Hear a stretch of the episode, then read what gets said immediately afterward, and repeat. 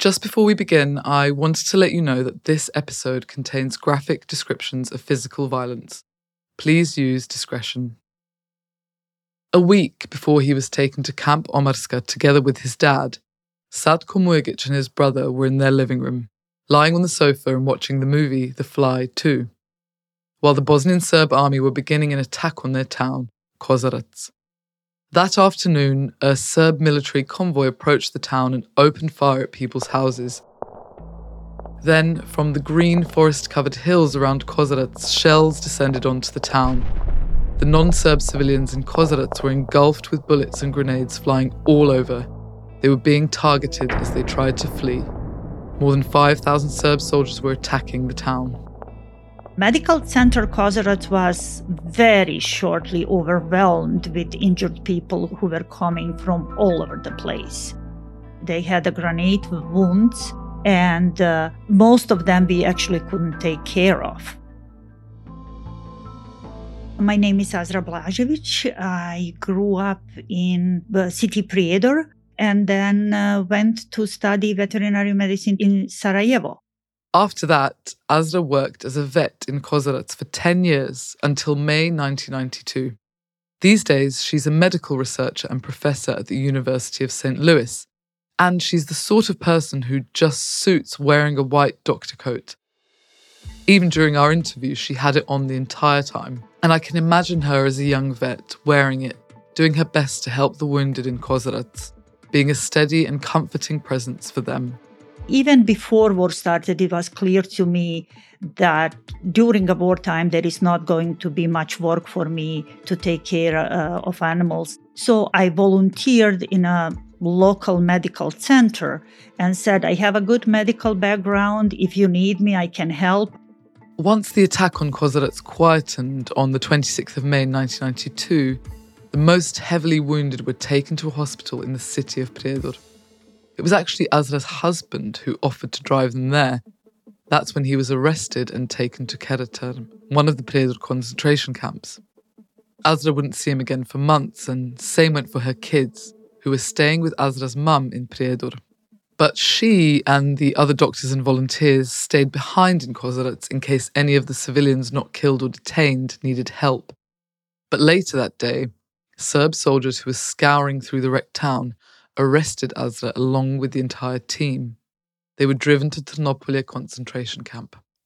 We were told to remain there, to contain ourselves to a space that before war was a medical center in Trnopolje and make sure that not one of us is leaving without them knowing it and allowing it. The motley group of vets, doctors, and volunteers were arrested as one detained and forced to become the Trnopolje concentration camp medical team. From Message Heard and Remembering Srebrenica, this is Untold Killing. I'm Alexandra Bilic. I was really looking forward to talking to Azra. Hers is a story that resonates with me. My granddad was a doctor and he stayed behind in Sarajevo when um, the war when we left because he was um, head of the children's ward at the hospital there. So he he stayed there the whole war. So yeah, I'm I'm excited to speak to you and, and hear about your story as well. Nice to meet you as well. So that first day at Trnopolje, the 11 non-Serbs that made up this medical team that Azra was part of were told to get off the bus and head straight to a clinic. The group walked towards it across the camp, all of them still wearing their white lab coats. They spent the first night sleeping in chairs inside the clinic, with sounds of gunfire coming from the outside throughout the next several nights.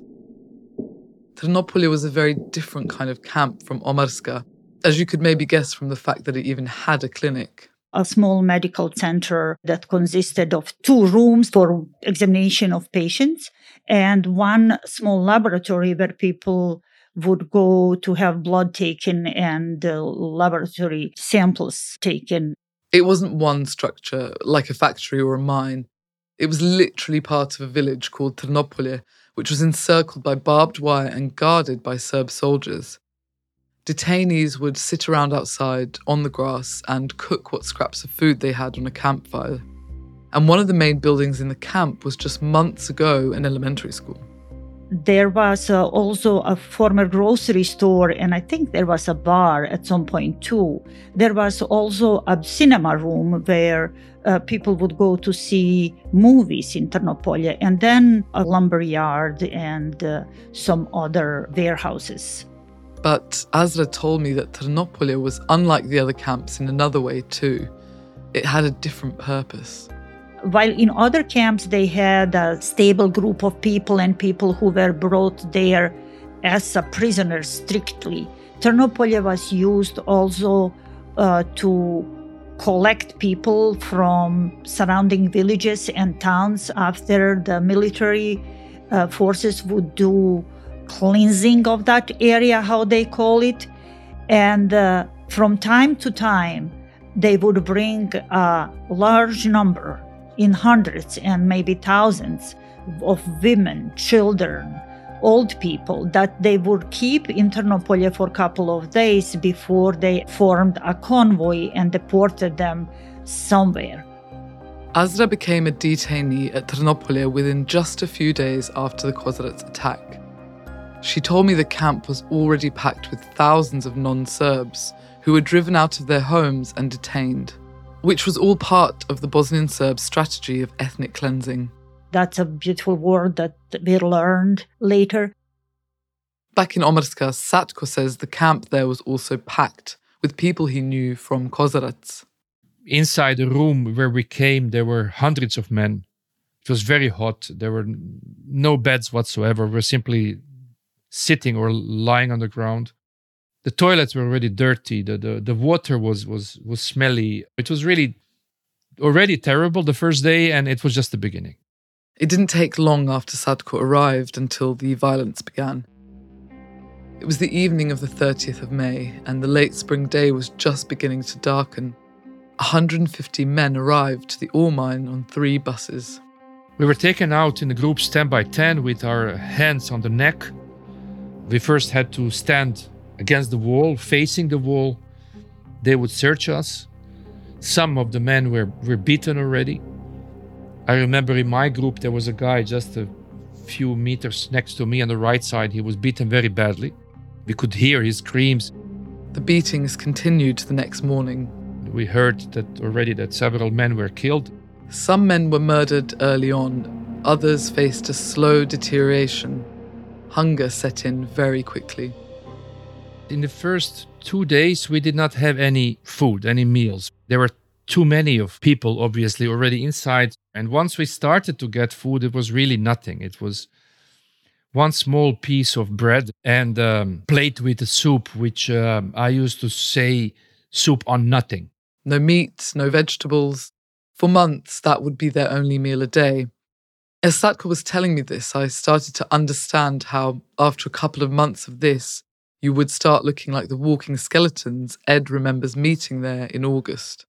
Some of them, as I say, were sort of skeletal and had these sort of spindly hands and lantern jaws and eyes that sort of seemed bigger than they were in the sockets. I felt very weak. I was I was quite skinny. And what Satko told me next made me think that perhaps this wasn't just negligence or inhumanity. Maybe it was a strategy that's also what caused the whole psychology in the camp was changing in a way that if there was anyone who would try to cause some kind of resistance some, some kind of uh, fleeing from the camp or whatsoever uh, this would would be cut after 7 or 10 days of starvation. Starvation was step one of many in breaking the non-serb prisoners down.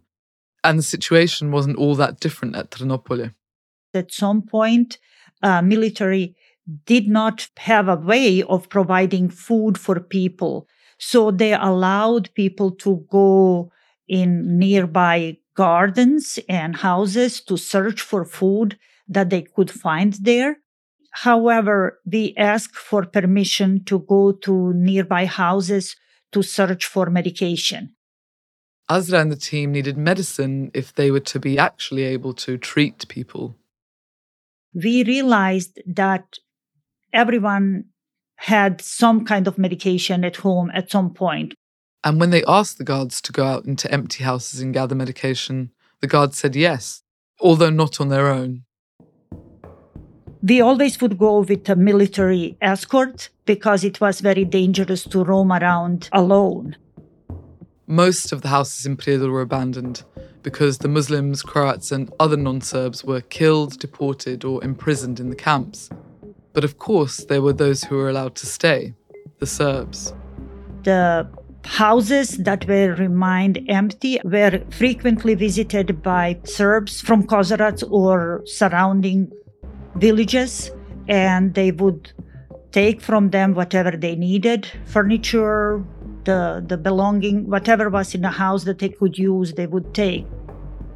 They allowed Azra and the others to go on a few of these grim trips to rummage through the debris, each time going to villages further and further away from Trnopolje.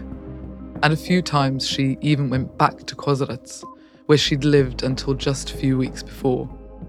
What she saw there was a smouldering ruin of a town. The Serbs burnt everything, apart from the Serb houses. One of the times she went to Kozarac, she asked for permission to go to her old flat to get some documents. So, how did that feel? How did it feel? I mean, I don't know. I noticed Azra do this a few times during our interview. Whenever I asked her about anything beyond the facts of her story, her feelings or impressions, she started her answer with, I don't know. It sounded like a buffer to me, like maybe she needed to examine her way through my question before answering. It just made me think of her as the no nonsense, straight to the point scientist, even more than before. My house was at that time half empty. Clearly, somebody already was in there. Some people took what they thought they would like or they needed. It is some kind of uh, out of body experience. It's almost you have a feeling it's not happening to you. It's almost like a, you are having some bizarre dream. It's really surreal. After a few of these trips, they were able to stock up on medicine and supplies, and they started treating people. What kinds of injuries and illnesses did um, prisoners come to the clinic with? At the very beginning, it was a lot of uh, acute uh, problems either diarrheas or inflammations or uh, psychological issues because people were, were in shock. Some of them witnessed really some horrible things. Uh, as uh, the situation and evolved, in Trnopolje and we became uh, more accustomed to situation more illnesses were related to imprisonment of people more were to lack of uh, clear water. So we had uh, diarrheas and that kind of illnesses. We had uh, scabies we had uh, lysis uh, that emerged. But then also the violence came to, to the camp and and also we had injuries that were a result of it. We had uh, severe beatings in Trnopolje to the point where people were unconscious and unrecognizable for days. Trnopolje may not have meant to be a torture camp, but the guards still treated the detainees brutally. And the cruel irony was that a part of the clinic where Azra and the team treated patients was itself often used by the guards as a beating room, the laboratory right next to where they worked every day. It meant they could hear everything. At the beginning, in that laboratory was uh, one table or two tables and couple chairs. Later, they actually took everything out.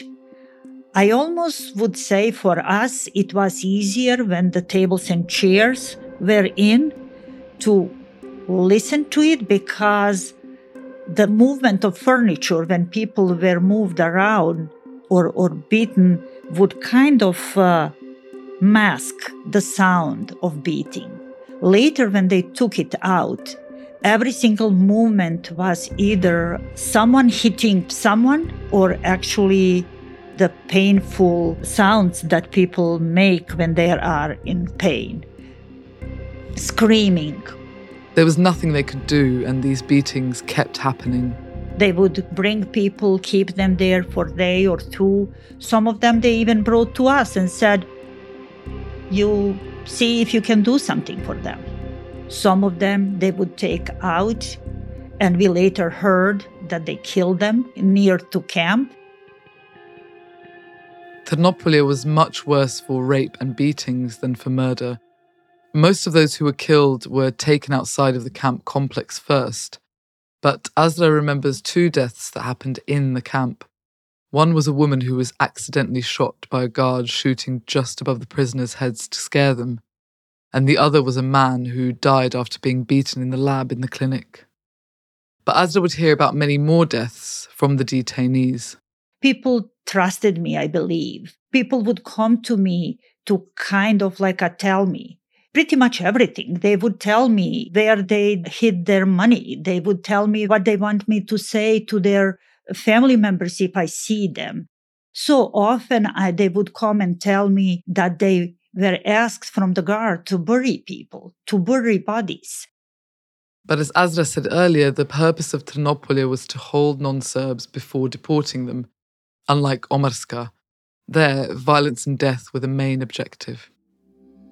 During the months I spent in, in, in Omarska, I saw several murders. I mean, uh, I heard screams of, of people in the night, I think hundreds of them. More of Satko's story after a short break. I remember first guy who was beaten really, really badly uh, was a former pupil of my mother. For the men who were taken to Omarska, seeing people they knew cruelly beaten and tortured by other people they knew very quickly became an everyday occurrence.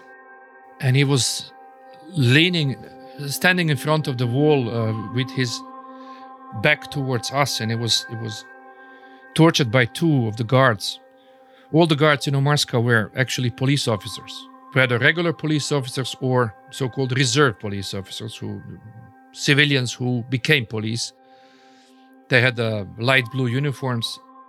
I remember this this beating and his screams, and and he basically was killed probably uh, the day after, or he just disappeared. I spoke later with his brother, and he told me he was killed in, in the first days, and I think I just saw the beginning of it. So it was really tough to to to watch. It was t- tough to to look at, especially if you know someone, because your natural reaction as a human, if you see violence, you would stop it, you would avoid it. I remember it was really difficult for me and for many of us to, to simply cope with the torture all around us without reaction. What were you seeing when it was happening? Well, during the, the, the, the months I spent in Omarska, I saw several murders. I mean, uh, I heard screams of, of people in the night, I think hundreds of them. They were mainly torturing in the night. Sometimes they would get drunk to get, I don't know, more into the mood to do so. Although Satko says the killings didn't only happen when the guards were drunk at night, they were regularly torturing prisoners in the middle of the day, stone cold sober. And I must say, interesting detail is that in the very beginning, the murders were very um, specific. Let's say that the, the, the, some individuals, some people were really chosen. Several of the camp survivors actually said this to me that they noticed a pattern to the guards' violence. They would first choose non Serbs who were influential in society as their victims, like politicians or judges, successful people, and they would make an example of them, like they were saying, Look what we can do to the best of you. But later, during the month of June, we realized that it was also a matter of luck. I remember a guy who, who actually looked at the guard on a wrong way the way the guard didn't like. And he just said, What the fuck are you looking at? What are you looking at? And he took him out and he started beating him, and two others joined. And the man was on the, on the floor, kicked and stabbed. This particular case, he, he didn't die, but he was really beaten for 10 minutes at least by three men. And uh, another incident again, uh, incident, uh, a man was, was beaten because of the shoes. He had a very good, strong new boots one of them uh, ordered the man to take off his shoes, and while he was doing it, he started beating him, and he didn't stop even after he he managed to take off his shoes. People were killed because of a stupid watch. Both Trnopolje and Omarska housed thousands of detainees at any one time, and at Omarska, the turnover was relentless. There were at least 2,000 men in Omarska at every moment. And um, while new people were brought to the camp almost every day. Other people would, would be killed and taken out to the mass graves. And every man who arrived at Omarska had to go through an interrogation. The interrogations took place in these uh, offices above the, the, the restaurant on the first floor. Just above the canteen where Ed would watch the prisoners eat their lunch in a few months' time. And from what I can gather, these interrogations functioned both as a torture and intimidation tool in and of themselves, but also as a way of finding any excuse to punish the men, however thin that excuse turned out to be, or however much torture it took to get a confession out of them. Satko was worried when it was his turn. He took part in the Kozarac night watch before the takeover, intending to fight the Serbs if needed, and back in 1991 he deserted from the then Yugoslav army. He knew that both things could get him tortured and killed. Me and my dad, just before I would go to interrogation, uh, agreed that I will not mention, and he will not mention, that he actually helped me to flee from the army because uh, it would just jeopardize his life. He had to be really careful balancing information he'd keep from the Serb interrogator and stuff they probably already knew. He couldn't afford being caught in a lie. He also didn't want to incriminate anyone else and then get them killed, unless protecting them would mean blatant lying. He says he felt so scared, his body gave him a shot of adrenaline. My brain was very sharp. I really remember that I thought very quickly. I was very, very sharp in watching what was going on, listening very carefully. He would have to play it perfectly from the very beginning. He was escorted through a long corridor by a guard. There were several doors leading to impromptu interrogation rooms. Prisoners' screams and sounds of beating were bleeding through the door frames. When he got to his interrogation room, his first move was to knock on the door before entering. There were a couple of seconds of silence, and then. I heard someone from the other side saying yes. And I opened the door and I saw two men, and I saw the surprise on their faces. I really saw they couldn't believe that someone is knocking on the door. And I did it like I was, you know, coming to the office to ask for a job or something. And I really played stupid, let's say. I did it on purpose. I just wanted to show, like, you know, culture. I wanted to show I have nothing to hide. I'm here to answer your questions. In a split of the second, I looked at the eyes of, the, of two men in front of me. One was in the uniform, the other was in, in a white t shirt, I remember. And in a split of the second, I realized, and I, don't ask me how, the one in uniform is a better man, better person than the white t shirt. White t shirt is a murderer, the other one is maybe not. He was betting his life on this assumption. And they, they asked me questions. It, it took four hours. The man in the uniform led the questioning. The man in the white t shirt was leaning against the wall behind Satko, and at first, the questions were innocuous, establishing the baseline of Satko's honesty. Then they asked him about his time in the army. He knew there were records of those few months, so he only told the truth. He even managed to explain away his desertion. And then he asked me about my role in the town. About taking part in the town's defense against the Serbs, or different people's roles in the town's hierarchy which of them had weapons and so on. Where I knew they have this information, I gave it. When I thought maybe they don't, I, I simply avoided or said, I don't know. I didn't see them. They asked me if I had a weapon. I said, no. They asked me, did you uh, take part in this night watch in the nights? I said, yes. And he said, with what? I said, well, sometimes without any weapons, sometimes I took weapons from the hunters from our street. This part of the questioning took a whole hour. But the worst moment in, during the interrogation was when he said he was writing down something and he, he didn't even look at me. And he said, "You obviously did not sign anything to join any any armed forces." And as a matter of fact, I did because in April and May there was a kind of list. Stupid organizers of defense made a list of all men are capable to fight, but 90% of these old men are capable to fight did not have any weapons. The interrogator was playing a game too. The Serbs' thinking was that if they could get the Muslims and Croats to confess to organising to fight, to having weapons, they could paint them out as the aggressors in front of the world. These were investigation centres for armed men, after all, and as the Bosnian Serbs running the camp claimed to the journalists later in August, and this was them investigating. The problem was, Satko did sign that list of willing fighters. It was my neighbor who brought it to me, a friend of mine. And um, when I said I did sign the list, he looked at me kind of surprised. And said, Oh, I said, Really?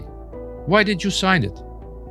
Well, I said, in case if someone would attack us, that I signed that I would defend. And then he goes, But who could attack you? It was a serious question, you know. I mean, I was detained in a concentration camp, my town was burning, and he seriously asked me who could have attacked me and us. And I, I almost cursed to him. I almost said something bad because I really felt anger. And I realized, shut up, calm down. And I just said, well, I don't know, whoever. And he said, Who brought you this list? And that was the moment when I had to say the name of my friend, and I, I didn't want to. So I, in a split of the second, I just said nobody. That was when I really lost my uh, concentration, let's say. I, I, out of the fear, I didn't know what to say. I said nobody. And he looked at me and he laughed again and he smiled and he, he made with his hands like a, like a bird. And he said, Oh, it flew to you. And in, in this moment, I, I, managed to get back to with my mind, and I said, "No, no, sir. It was actually in the local cafe. The, the waiter just told me to sign because almost everybody already signed, so it was not brought to me." So this is again a small lie which probably saved my life, my friend. And that was the moment when the other guy in the white T-shirt got mad. He took his pistol and he put a bullet in it. And he pointed at me and he looked at my face and he said, You're lying, boy. And he really looked like he could kill me. I mean, I was I was terrified. Even now I, I, I feel fear in my, my stomach. But then Satko looked down on the floor and he realized he was standing on a carpet, one which they'd have to clean if they shot him then and there. And he thought that maybe they wouldn't want to make their life difficult, and the best move to save his life he could think of in that moment was to act really afraid. And in a second, I started crying. And I looked up again to him and I said, Sir, please don't, with tears in my eyes. And I tried to move the, the pistol because I was still afraid maybe just by coincidence he can shoot. So I tried to move the danger in front of my, my face. And he moved my hand back and said, Move away. And he continued, you know, pointing out at me. And then the guy who was interrogating me at some point he stopped this scene and he just said to him, Come on, let him go. He's just a boy, let him go. I find it incredible that every decision Satko made, every inkling he felt was exactly right. And that's the only reason he's still alive now. That and being very lucky. Not everyone was. Satko doesn't remember any of the other men interrogated on the same day as him being killed, but he does remember that that was an exception just after interrogation, they would be taken out and, and shot outside or tortured to death outside. But it wasn't just in these interrogations when the detainees had to be completely switched on. To survive, they had to think on their feet day in and day out at Trnopolje just as much as Omarska. It was uh, intuitional psychology applied on, on a spot. I think from from our side, that's how I would describe our, our daily game with the guard you never know during the war what works for you to know people or not to know people. It could go either way, depending on mental status of that person on that day and what's happening around you and also your previous relationship or who knows what. We realized very quickly that the order of command was not so clear and not so straight. So we kind of knew when we can play that card and say, well, so and so said we can do that. You should help us. Or do you know where, where so and so who apparently told us and actually not left the camp and uh, was not returning for next two days because it was weekend. That was the time when we actually did the most stuff we wanted because we knew that the guard will be changed by the time when command comes back and when they have a chance to double check with them. Did they actually really order that? It was a daily game that we played, and thank God, successful. At Omarska, thousands of people were killed over the summer of 1992, and at the end of June, the Serbs were just starting to ramp up their violence. The month of July I used to call the killing days. And while torture and death were less present at Trnopolje, the Serb guards found other ways to make life unbearable for the detainees. Did you ever experience any of the guards regretting or struggling with the violence that they were perpetrating? That was rare. That was really rare.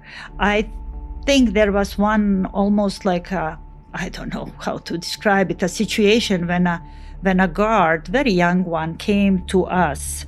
He was uh, drunk. He came to us and he was saying, he was kind of like a distraught and was saying, Oh, I'm so young and today is my birthday and I'm celebrating and and I, and I did so much in my life. I, I fought war, I burned houses, I killed people. And then he stopped and he said, But I never raped anyone. And and I don't know what possessed her, but a medical technician, a midwife that was with us said, I, I guess she was just a kind of like a not thinking. And she said, Don't worry, you are young, you get there. We missed a crucial theme rape. We didn't realize how much rape was going on in Trnopolje, let alone that there was organized rape of women who were kept in special quarters for, for that reason in Omarska. Didn't get that, missed that, in the sort of overwhelmingness of it all, really. There was a lot not known about what went on in the camps when Ed Vulliamy, Penny Marshall, and Ian Williams managed to get into Omarska and Trnopolje in August of 1992.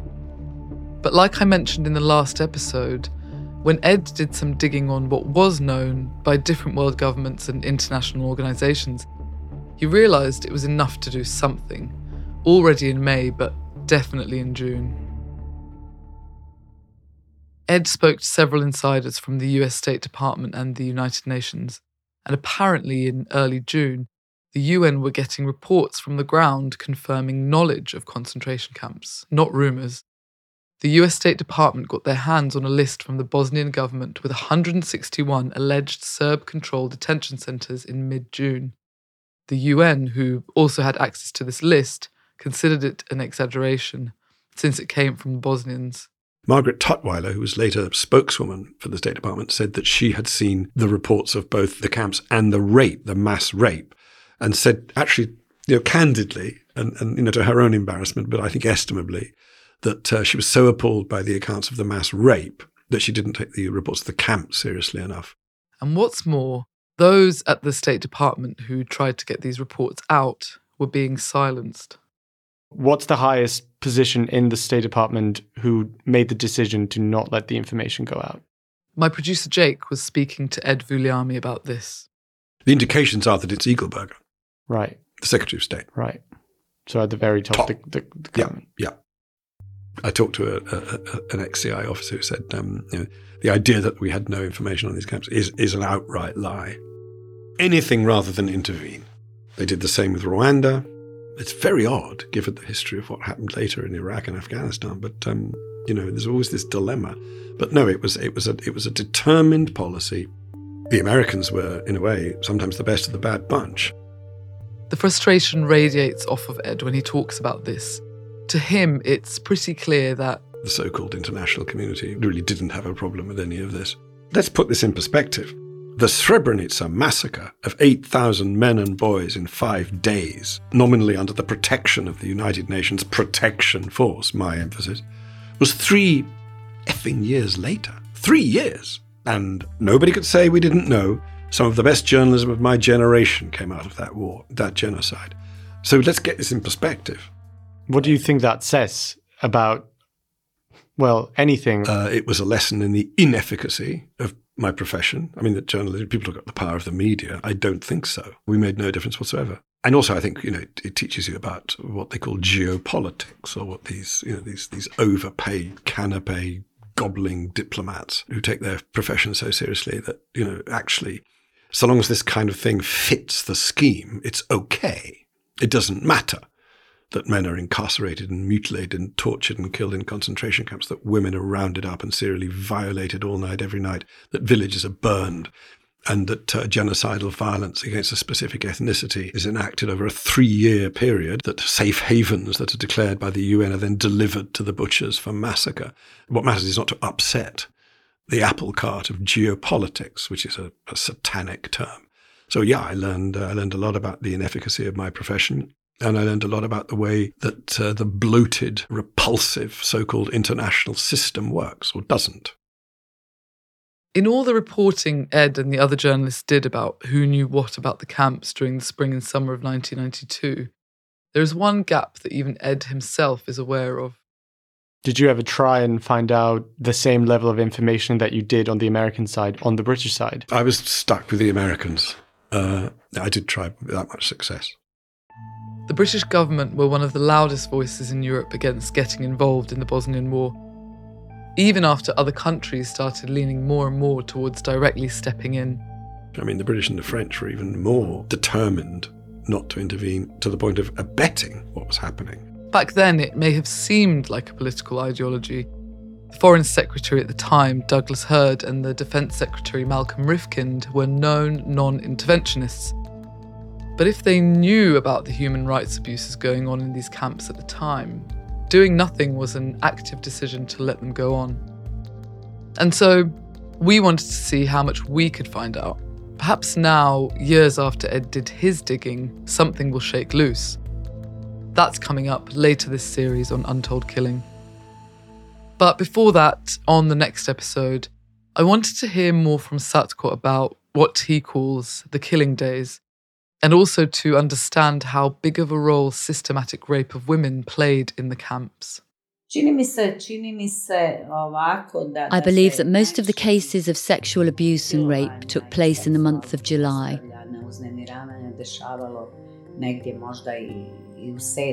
There are still a lot of questions when it comes to when it began.